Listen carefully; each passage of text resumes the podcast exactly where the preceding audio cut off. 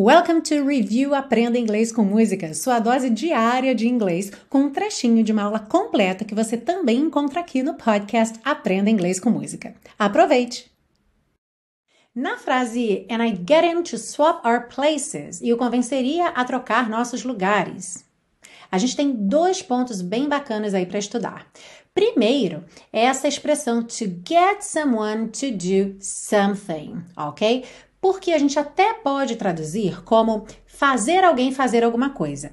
Mas não é fazer alguém fazer alguma coisa no sentido de obrigar essa pessoa a fazer alguma coisa, tá? É no sentido de convencer, encorajar, persuadir essa pessoa, normalmente mostrando argumentos, mostrando por que, que aquela pessoa deve fazer aquilo, por que, que aquilo é importante, ok? Quem assistiu ao vídeo de curiosidades sabe que é extremamente difícil ver Kate Bush ao vivo.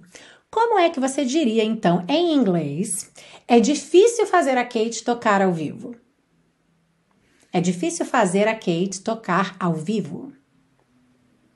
It's hard to get Kate to play live, ok? It's hard to get Kate to play live. E eu também poderia substituir esse fazer a Kate tocar ao vivo por é difícil convencer a Kate a tocar ao vivo, ok? É difícil persuadir a Kate a tocar ao vivo. Então, frequentemente a gente vai usar o verbo fazer em português, mas lembre que nessa expressão to get someone to do something, esse fazer não é no sentido de mandar, de obrigar, mas sim de persuadir, encorajar, convencer. Alright? And if I only could, I'd make a deal with God. And I'd get him to swap our places. Be running up that road. Be running up that hill. Be running up that building. See if I only could.